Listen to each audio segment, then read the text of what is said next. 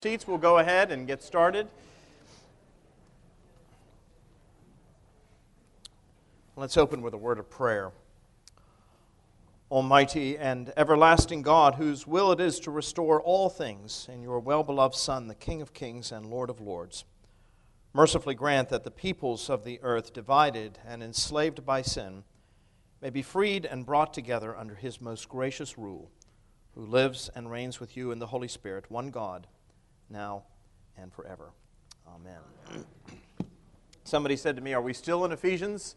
And the answer is, Of course, I know. We were supposed to start the book of Revelation, but uh, we'll get there. And, um, and if the Lord comes before we get there, well, He'll tell you all about it. You won't have to worry about it. But we are working our way through Ephesians, and we want to do it justice. So, best laid plans of mice and men. Ephesians chapter 4, beginning at verse 17, we're going to go ahead and read through the end of the chapter. So if you have your Bible, turn to Ephesians 4, beginning at verse 17. Paul writes Now, this I say and testify in the Lord, that you must no longer walk as the Gentiles do in the futility of their minds. They are darkened in their understanding, alienated from the life of God because of the ignorance that is in them due to the hardness of their hearts. They have become callous and have given themselves up to sensuality, greedy to practice every kind of impurity. But that is not the way you learned Christ, assuming that you have heard about him and were taught in him as the truth is in Jesus. To put off your old self, which belongs to your former manner of life and is corrupt through deceitful desires, and to be renewed in the spirit of your minds, and to put on the new self created after the likeness of God in true righteousness and holiness. Therefore, having put away falsehood, let each one of you speak the truth with his neighbor, for we are members one of another. Be angry and do not sin. Do not let the sun go down on your anger, and give no opportunity to the devil. Let the thief no longer steal, but rather let him labor, doing honest work with his own hands, so that he may have something to share with anyone in need. Let no corrupting talk come out of your mouths, but only such as good for building up, as fits the occasion, that it may give grace to those who hear. And do not grieve the Holy Spirit of God, by whom you were sealed for the day of redemption. Let all bitterness and wrath and anger and clamor and slander be put away from you, along with all malice. Be kind to one another, tender hearted, forgiving one another, as God in Christ forgave you. We have a wonderful expression. It's called, when in Rome, what? Do as the Romans do. I have a story that relates to this. When I was in seminary, um, we were encouraged in our first year uh, to go and visit different fieldwork parishes, potential sites where we could work over the course of our three years of education when we were doing our graduate studies. And uh, so the first year, you weren't assigned to a parish, you could shop around and so that whole first year, I had the opportunity to go through parishes throughout the Diocese of Virginia, Diocese of Maryland, and Diocese of Washington because they were all right there. The seminary was located in Alexandria, Virginia. And uh, sometimes we would go with you know, other seminarians uh, just to check out a parish and see what it would be like. And uh, this was in the middle of Holy Week, and somebody recommended. Now, they knew where I came from. They knew that I came from uh, the Diocese of Pittsburgh, which was a conservative diocese, and um, uh, they decided to play a nasty joke on me and a friend of mine who was from the Diocese of South Carolina. Um, and um, they said, You guys need to go, we, we know just the church where you're going to serve. They said, You need to go to St. James, Capitol Hill. Now, what I did not know at the time was that St. James Capitol Hill was known on the seminary campus as St. James the Bizarre. so, uh, this fellow, Craig Smalley, some of you may recall Craig Smalley, he was at the cathedral for a time here in the diocese. He's now in the Diocese of Alabama. But Craig Smalley and I, and Craig came from the Diocese of South Carolina, sort of low church evangelical. I came from the Diocese of Pittsburgh, more high church, but still evangelical. And uh, we were used to, you know, sort of straightforward prayer book liturgy. And we showed up at St. James on Capitol Hill on Good Friday. And all I can tell you is that that parish was more Catholic than the Pope. I mean, And we're sitting there in the congregation, and there was uh, clouds of incense, and everything was being chanted, and I was feeling a little woozy. And at, at one point in the service, they brought in this life-size crucifix. Now, we would bring in a cross during our Good Friday service. They brought in this life-size crucifix with the corpus, the body, on the cross. And all of a sudden, the ushers began coming up the aisle and, and opening the doors to the pews, and people got out on their knees and began going up on their knees up to this crucifix and kissing its feet. And I looked at Craig, and Craig looked at me, and I, I didn't know what to do. I said, What are you going to do? He said, I don't know what to do. And I said, Well, I don't know what to do either. And we were just getting more and more nervous and queasy, and the sweat was pouring down. And and, and there came the usher up to the door, and I looked at Craig. Thank God he was on the end. And I said, What are you going to do? He said, Well, when in Rome. and he got out and he went up the aisle on his knees, and I followed dutifully, and we never went back to St. James the Bizarre. Sometimes we think that's the best way to do if you're in a particular situation, a particular context or culture, we just got to sort of blend in as, as much as possible. Don't stand out. That's the last thing that we want to do. When in Rome, do as the Romans do. Well, it's interesting because the Apostle Paul, here in this portion of the letter to the Ephesians, makes it very clear that is the one thing we are not supposed to do. What he says here is that we must no longer walk as the Gentiles do in the futility of their minds. We are not to walk as the world. We are to be different from the world. It's by living differently, it's by acting differently, it's by talking differently that people realize that we are different. And then they begin to ask the question, why are we different? And it gives us the opportunity, you see, to share our faith. Now, that can make life pretty uncomfortable. Uh, it is much easier to blend in, it is much easier to do the things that make us acceptable. But Paul says that's the one thing we should not do. Now, this I say and testify in the Lord that you must no longer walk as the Gentiles do. We are to live differently. How do the Gentiles walk? Paul suggests a couple of things to us here. First of all, he says, You must no longer walk as the Gentiles do in the futility of their minds, for they are darkened in their understanding. They are alienated from the life of God because of the ignorance that is in them, due to the hardness of their hearts. Paul says there are two problems with the world and people who live in a worldly way. The first, he says, is that their minds, their thinking, have become futile. Futile. A passage that you've heard me read many times before is 2 Timothy chapter 3. You know it almost by heart as many times as I've read it. Paul says, But understand this, that in the last days there will come times of difficulty People will be lovers of self, lovers of money, proud, arrogant, abusive, disobedient to their parents, ungrateful, unholy, heartless, unappeasable, slanderous, without self control, brutal, not loving the good, treacherous, reckless, swollen with conceit, lovers of pleasure rather than lovers of God, having the appearance of godliness but denying its power. He says, Avoid such people. He goes on in verse 6 to say, For among them are those who creep into households and capture weak people, I should say weak people, weak women burdened with sins and led astray by various passions. And then he says this in verse 7 always learning, but never able to arrive at a knowledge of the truth. Always learning, but somehow never able to arrive at the truth. Paul says that is a description of the Greco Roman world. The Greeks put a lot of stock in worldly wisdom. That's one of the things they prided themselves on. They had a tendency to look down on the Romans. The Romans, of course, looked down on the Greeks as has beens. The Greeks looked, up on the, looked down on the Romans as upstarts. But the one thing the Greeks prided themselves in, the Romans prided themselves in their efficiency. The Greeks prided themselves in their intellect. But Paul says they were always learning, but somehow never coming to understanding. You know, there's a difference between those two things. There's a difference between knowledge and understanding, or perhaps a better way of putting it is to say that there is a profound difference between knowledge and wisdom. We oftentimes don't understand that distinction. And part of the reason for that is we live in an information age.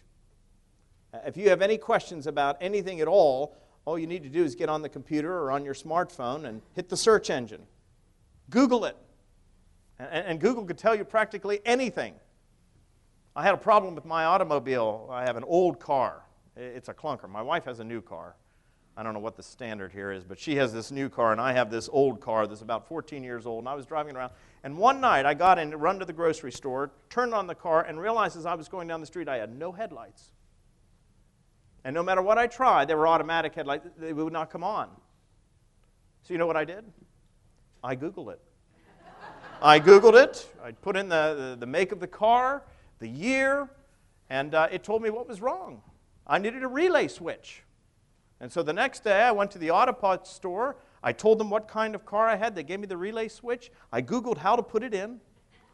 I had to Google actually how to open the hood. It was, I couldn't figure that out. But once I got the hood open, I, I, I Googled how to put in the relay switch, and the lights came on. And then the next night, uh, Kristen asked me to go pick up the kids, and I said, I'm going to take my car. She said, Well, you don't have any lights. I said, I do have lights. And she said, What do you mean you have lights? I said, I got the relay switch. She said, Well, who put it in? I said, I put it in. She said, You? she just could not believe that I had that ability to do that, you know. Google could provide you with all kinds of information. What it cannot provide you with is wisdom. What is wisdom? It is the ability, a God given ability, to know what to do with that knowledge, how to employ it in the service of God and in the service of others. Science, for example, can tell us how to split an atom. It cannot answer the question should we split the atom? Science can tell us how to clone a sheep. It cannot tell us whether or not we should clone a sheep. For that, we need something beyond mere knowledge. We need wisdom. And that is the very thing Paul says that is lacking in the culture of the first century, and it is the very thing I would suggest to you that is lacking in the culture of the 21st century. And Paul says we are not to be like that. Always learning, but never really understanding the things that really matter, that are of the most significance. So we are to seek not only knowledge, but wisdom.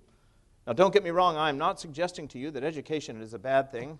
I'm a great proponent of education. In fact, when I think about the people who've been used by God most in biblical history, in the Old Testament, the person that was used more than anybody else, perhaps, by God was Moses. And Moses had what we would call a very fine secular education. He was raised in Pharaoh's household. And he was trained in all the ways of the Egyptians. So this was a very highly educated individual. When you think of the person who was used more than anybody else in the New Testament, aside from the Lord Jesus Christ, who would it be? It has to be the Apostle Paul. And Paul, as we know, had a very fine classical education. He was trained, of course, as a Jewish religious leader, as a Pharisee under one of the foremost rabbis of his day, Gamaliel, but he was also trained in the classics. He grew up in Tarsus, which is in modern day Turkey today. It was a great university city. And Paul, as the son of a Roman citizen and a Roman citizen himself, had access to all of the advantages of that secular world, that secular education. And we know that he was well trained in these things because when he debated the philosophers in Athens on Mars Hill, the Epicurean and the Stoic philosophers, he was able to quote to them some of their own teachers, Cleanthes and Aratus and others. Now, Peter and James and John would have never been able to do that, but Paul could. So there's nothing wrong with an education, provided you know what to do with that education. Provided that you realize that there is a higher calling than just learning. It is to take the information, it is to take the knowledge and put it to use in the service of God and the service of His people. But that's not what's happening in the world, Paul says. They're ever learning, but they are never coming to a knowledge of the truth. He said, We are not to be like that. We are to walk out of step with that world. The second thing he says about them is that they are hard of heart, in the hardness of their hearts. Now, the Greek word here is an interesting word. It is the word porosis or poros. It literally means marble or calloused. Paul says the problem with the people of this age and when he says this age, he means our age. We said the end times means that whole period of time between the Lord's ascension and his return in glory. He said the problem with the people of this age are two, is twofold. One, they have great education, but they don't have wisdom. And the second problem, he said, is that they have a hard heart.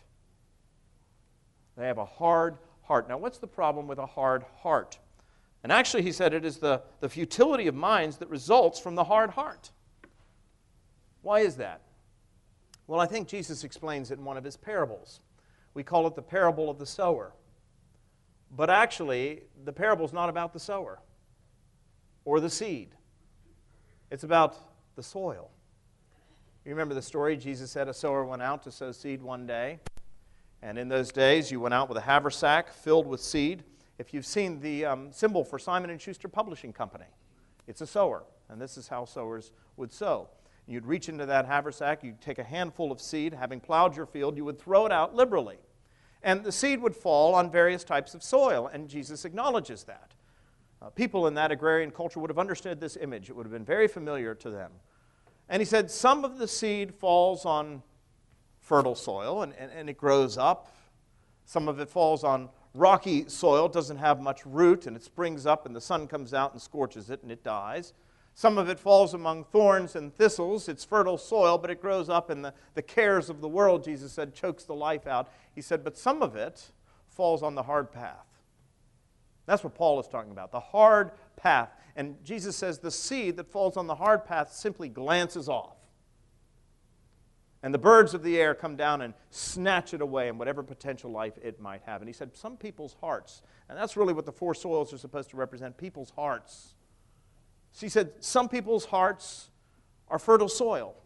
And when the Word of God is thrown out, they receive it with joy, and it springs up and brings life, and furthermore, it produces fruit. He said, Some people's hearts, however, are like that rocky soil. They hear the gospel, and there's that initial excitement. Oh, yes, is wonderful. That preacher's, oh, right. And boy, that choir's okay. And they get real excited about churchy things, and then all of a sudden, you know what happens. Difficulty comes into their life. The sun begins to shine a little bit. They discover that the church is actually filled with people who aren't perfect. That's not the case at St. Philip's. But in other places, you will discover that that's often the case. And what happens is what? They find themselves scorched and they wither and they fall away. On Jesus said, other seed fell on what? Well, fertile soil, but the cares, the, the thorns, the thistles, that is to say, the worries of this life, the desire for vainglory and wealth, choke out the life that otherwise might have been. Some years ago, I was visiting uh, the Biltmore estate in, New, in uh, North Carolina. And uh, I, I, one guess as to which was my favorite room in the Biltmore. The library, that's, that's right. I was absolutely pea green with envy uh, of that library. And in those days, when I first went there, uh, they didn't have these Acoustiguides. You had a docent. And the docent was taking us through and telling us about the kinds of books that he was interested in. And he was particularly interested, she said, in history, art, and theology. Now, when I heard theology, my antenna went up. And at the end of the, uh, the tour, um, we had a time to ask questions. People were going out, and I went up to her and I said, Tell me. I said, He was interested in theology. What's all that about? And she said, Well, actually, at one point, he thought about becoming a priest. I said, You're kidding. I wasn't in clerical, so she didn't have any idea. I said, You're kidding. I, I said, Well, why didn't he? And she said, Sir, look around you. Let's just say he had a few distractions. And Jesus said some people's lives are like that. There are all these distractions that would otherwise choke out the spiritual life. But he said some people are like the hard path. That is to say, their hearts have become calloused.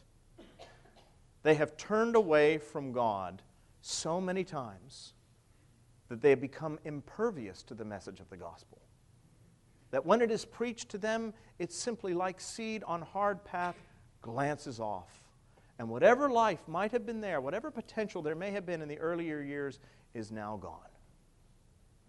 You know, that's what happens. That's how you get calluses, isn't it? You work with your hands, and what starts as a blister and what hurts initially, if you do it enough, eventually becomes calloused and unfeeling. And Paul says that's the way the world has become. The world has become darkened in its understanding, it's become hardened in its heart to the things of God. And he is saying, we must not be like that. We must not walk like that. Now, what happens when your mind becomes futile and your heart becomes hard? What happens to a life like that? What happens to a society like that? Well, the most powerful picture of it that you will find anywhere in Scripture is in Romans chapter 1. So if you keep your finger there in Ephesians and turn for a moment to Romans chapter 1. We're going to look beginning at verse 18. Now, we don't have time to unpack this whole section. And there are going to be some things in here that you're going to have questions about. And all I can say is just hold on to your questions and try to get the overall picture, really, of what Paul is saying here, of the kind of picture that he is trying to portray. Don't get caught up, in other words, on the details. Not that the details are unimportant, but we just don't have time to go into them today. So, Paul in chapter 1, verse 18 says, For the wrath of God is revealed from heaven against all ungodliness and unrighteousness of men who by their unrighteousness suppress the truth. They suppress the truth. For what can be known about God is plain to them because God has shown it to them. For his invisible attributes, namely his eternal power and divine nature, have been clearly perceived ever since the creation of the world in the things that have been made, so they are without excuse. For although they knew God, they did not honor him as God or give thanks to him, but they became futile in their thinking, and their foolish hearts were darkened. Claiming to be wise, they became fools and exchanged the glory of the immortal God for images resembling mortal man and birds and animals and creeping things. Therefore, God gave them up in the lusts of their hearts to impurity, to the dishonoring of their bodies among themselves, because they exchanged the truth about God for a lie and worshiped and served the creature rather than the Creator who is forever blessed. For this reason, God gave them up to dishonorable passions.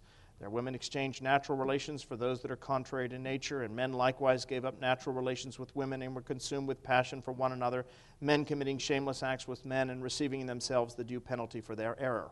And since they did not see fit to acknowledge God, God gave them up to a debased mind to do what ought not to be done. They were filled with all manner of unrighteousness, evil, covetous, malice, full of envy, murder, strife, deceit, maliciousness. They are gossips, slanderers, haters of God insolent, haughty, boastful, inventors of evil, disobedient to parents, foolish, foolish, faithless, heartless, ruthless.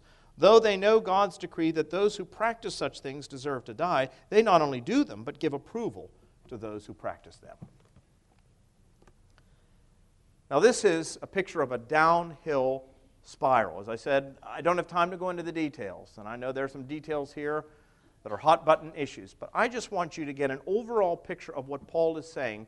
When the heart becomes calloused, when the mind becomes darkened, what happens? Things do not self correct, is what he's saying.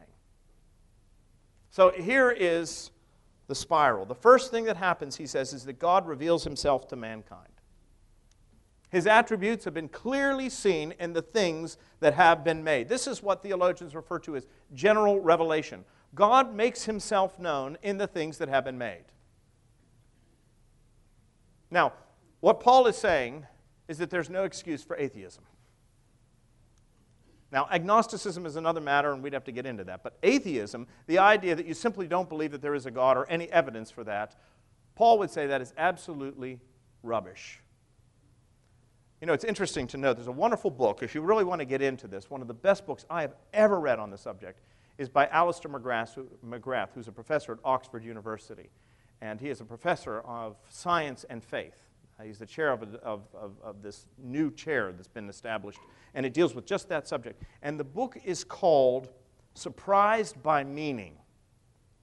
Surprised by Meaning by Alister McGrath. It was a series of lectures that he gave at the University of St. Andrews in Scotland, and it is fantastic. And one of the things that he points out is that there is actually more evidence to support belief in the existence of God now at the dawn of the 21st century than at any other point in history.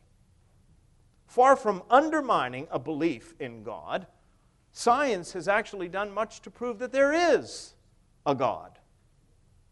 Now, of course, when you're dealing with general revelation, that simply means that God is revealing himself in the things that have been made. God is making himself known in nature. That doesn't tell us what kind of a God exists, but it does tell us that a God exists. The very fact that physicists speak of the laws of nature, the laws of nature imply a lawgiver.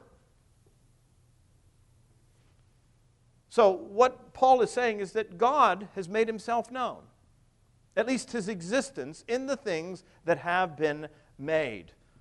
So that if you look at the universe around you, you can see that it is a universe that is constantly changing, and yet there is an ordered change in the universe. We are hardwired. C.S. Lewis pointed this out in the opening chapters of Mere Christianity. We are hardwired for worship. He said it can be the most sophisticated society in the world, it can be the most primitive society in the world, and what you'll discover is the most sophisticated people and the most primitive people, nevertheless, have this desire to worship. He said, Where does that desire come from? It is hardwired into us. And so, what Paul is saying is that God has made himself known in the things that have been made. He has made his existence known. But he goes on to say, the wrath of God is revealed against the ungodliness and unrighteousness of men, who by their unrighteousness what? Suppress the truth. He said, it's not a case of being ignorant.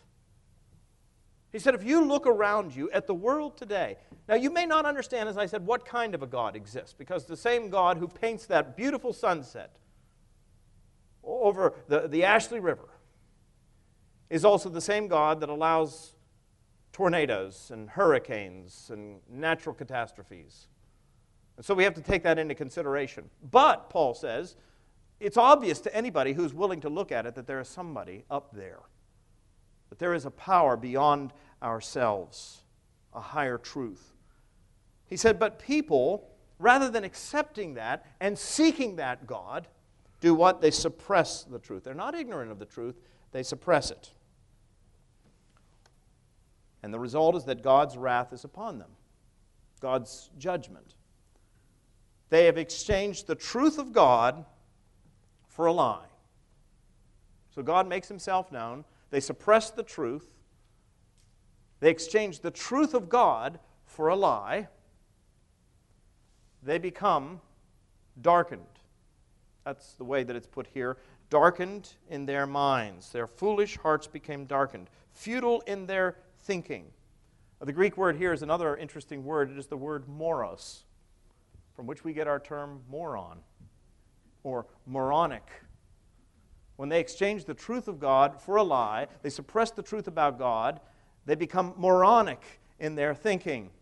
And how does that flesh itself out? Well, what happens is they begin to worship created things rather than the creature or they create, worship created things rather than the Creator. Do we see that in our culture?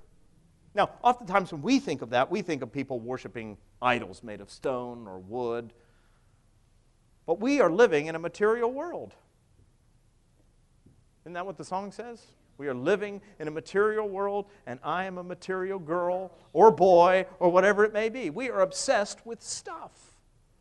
And so these things become the most important things in our lives. The acquisition of wealth. A successful person is a person who what? Dies with the most toys. So Paul says this is the downhill spiral. And so what happens when they begin to worship created things rather than the creator? This is the most damning thing of all. We're told God gives them up. See, we have a tendency to think that God gives up on us, but that's not the case at all. What God actually does is He lets us do what we want to do. If that's what we want to do, God gives us up to the following of our passions. And that's what Romans 1 says. God simply gave them up. He let them do the very thing that they wanted to do. Somebody once said, A person is who they really are when they are free to do what they really want. And so they said, We want to be free. Well, God lets them be free, lets them do the very thing that they want. And this is when all of a sudden things begin to pick up speed. It becomes a race to the bottom. They begin to act in an unnatural way. Because they are worshiping created things, they begin to act like creatures, even like animals. They begin to exchange natural relationships for unnatural relationships. They become filled with every manner of wickedness and evil. And finally, you know you're at the very bottom or very close to the bottom when they not only approve of evil, but they invent ways of doing evil and applaud those who practice them. And that's the downhill spiral. Now, you can ask your self, you can answer the question for yourself Are we there? Well, the question is well, what can be done about it? Because that's a very bad place for a society to be. It's a very dangerous place for a society to be. So, what is to be done about it? Well, Paul says, it's up to us. We are not to be like that. We are to walk out of step with the world. Now, in order to walk out of step with the world, you need to see the world as God sees it. And that's how God sees it in Romans chapter 1 as incredibly corrupt, as a world that is perishing and dying, a world which has darkened its mind and hardened its heart to the things of God. We can't have any false illusions about this. We need to realize it for what it is. We need to recognize this spiritual blindness, this blindness that comes to the hardening of the heart.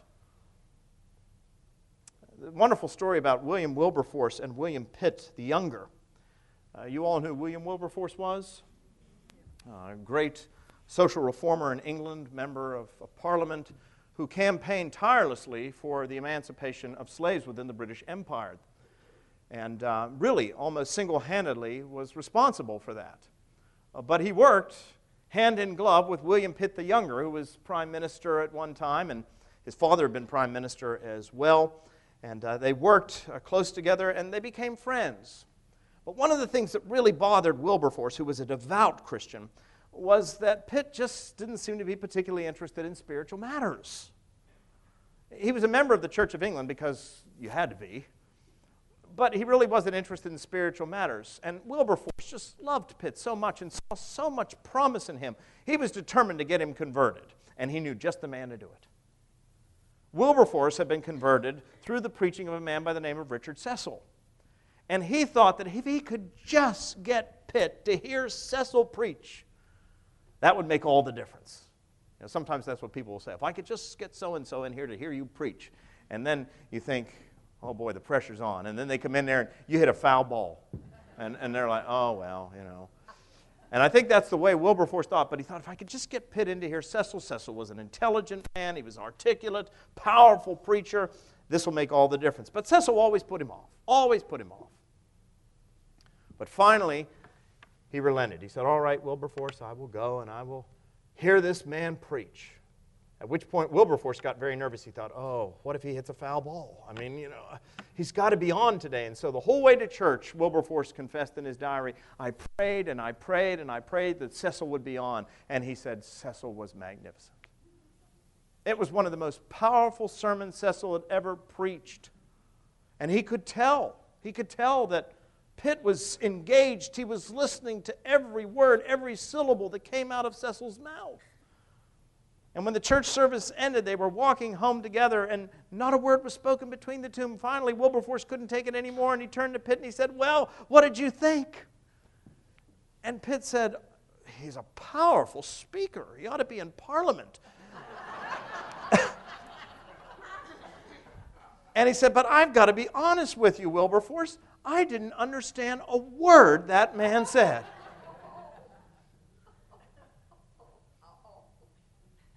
See, that's the seed that falls on the hard soil and it glances off.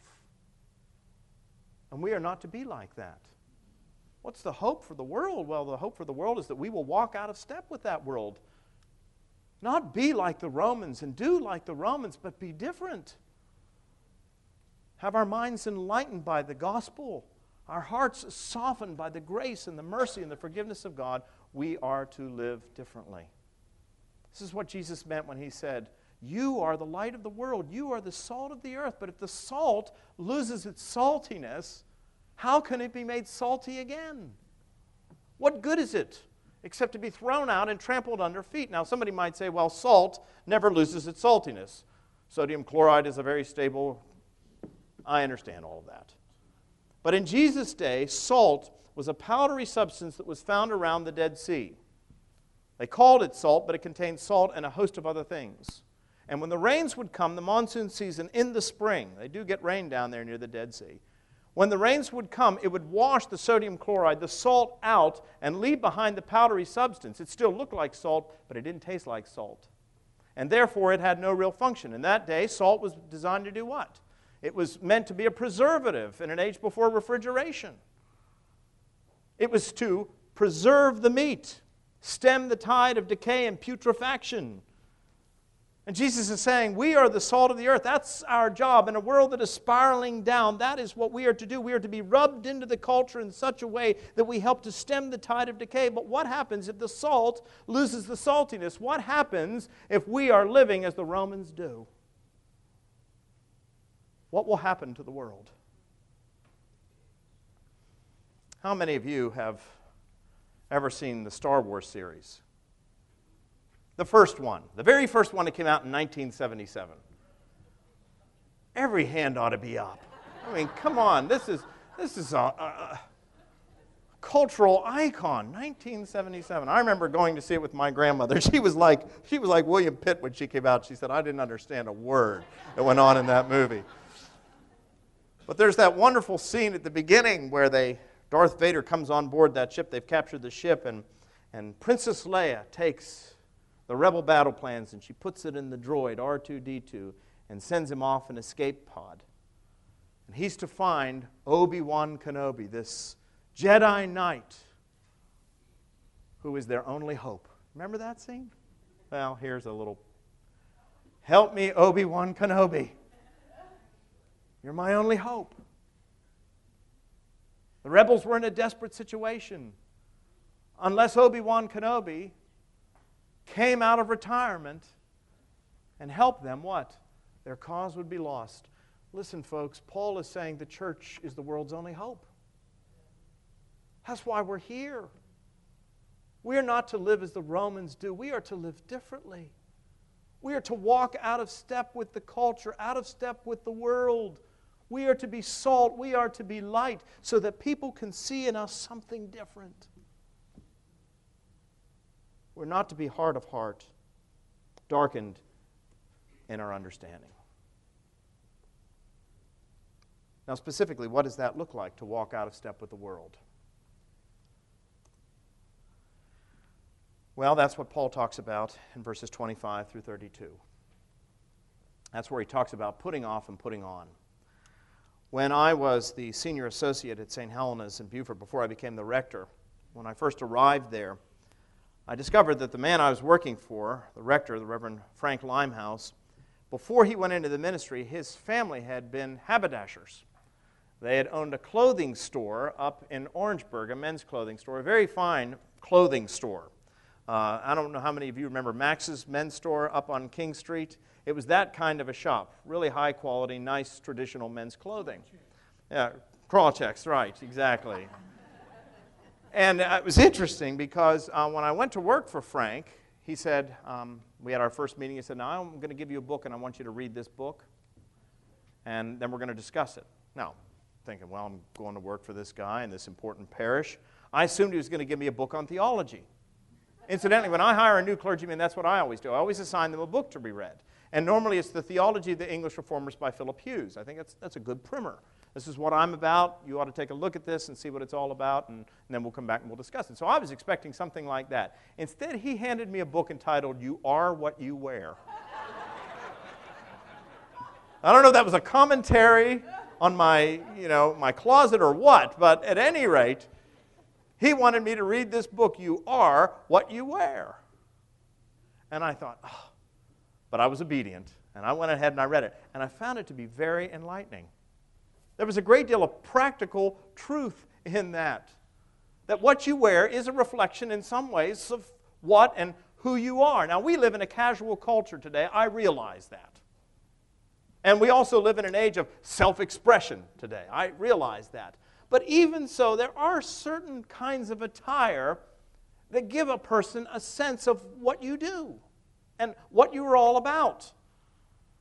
For example, when I'm walking down the street with this collar on, everybody knows what I do. It's interesting. Sometimes when I'm walking down the street past parishioners without the collar, I'll say hi, and they'll say, Hi. Oh, oh, sorry, I didn't even recognize you. But they see the collar coming, they immediately recognize me, don't they? You know what I do. My uniform designates my responsibilities. Same thing is true for medical professionals. When you see somebody walking around town in a restaurant in scrubs, you know that that person is probably, probably in the medical profession a doctor, a nurse, or a dentist, or somebody like that. Police officers, likewise, you see them in a uniform, you know exactly what they do. They're part of the law enforcement community.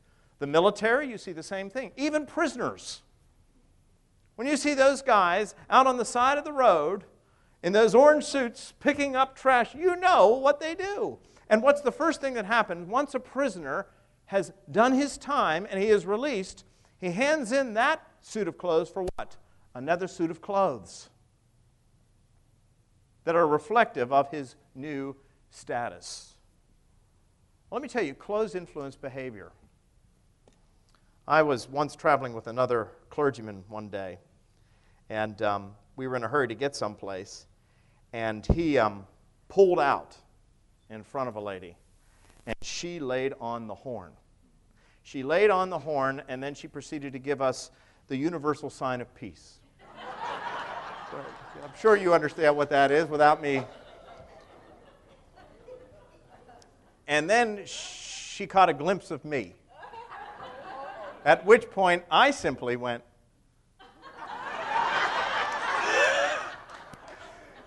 and I thought she would wreck the car. She said, Oh, gosh.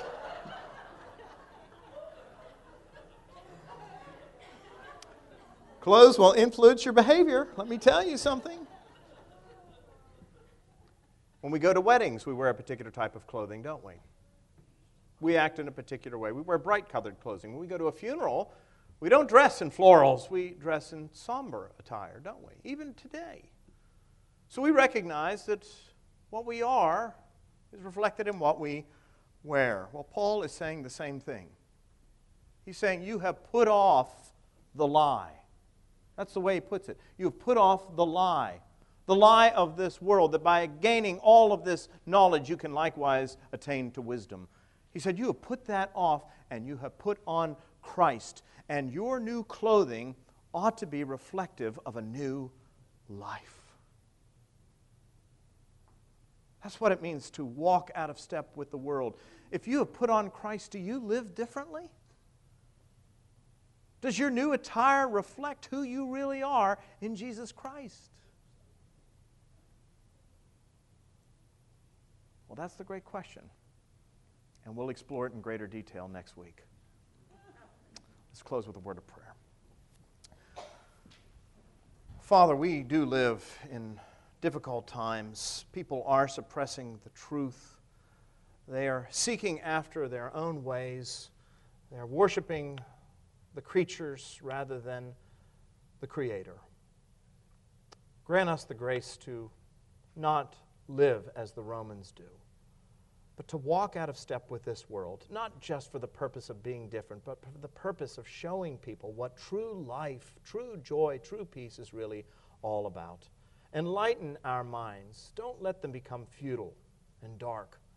Enlighten them by the grace of your Holy Spirit. Help us to seek after wisdom, true wisdom, not mere knowledge. And soften our hearts. If our hearts are becoming hardened to the things of God, break up that soil, Lord. Take away our hearts of stone and in your mercy, give us a heart of flesh that we may love you and follow hard after you as salt and light in this darkened and dying world. For Jesus' sake, amen. Thank you.